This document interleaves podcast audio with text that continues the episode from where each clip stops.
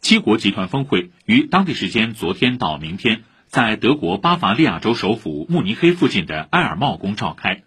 本次峰会的议题涉及俄乌冲突、气候变化、能源危机、粮食安全、经济复苏等话题。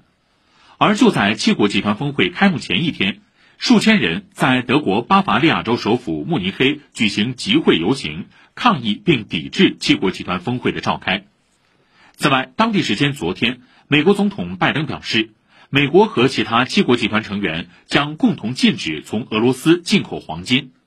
据美联社报道。该决定将于明天正式宣布。当地时间昨天，欧洲理事会主席米歇尔在德国参加七国集团峰会时表示，欧盟已经准备好对可能的俄罗斯黄金进口禁令进行更详细的讨论。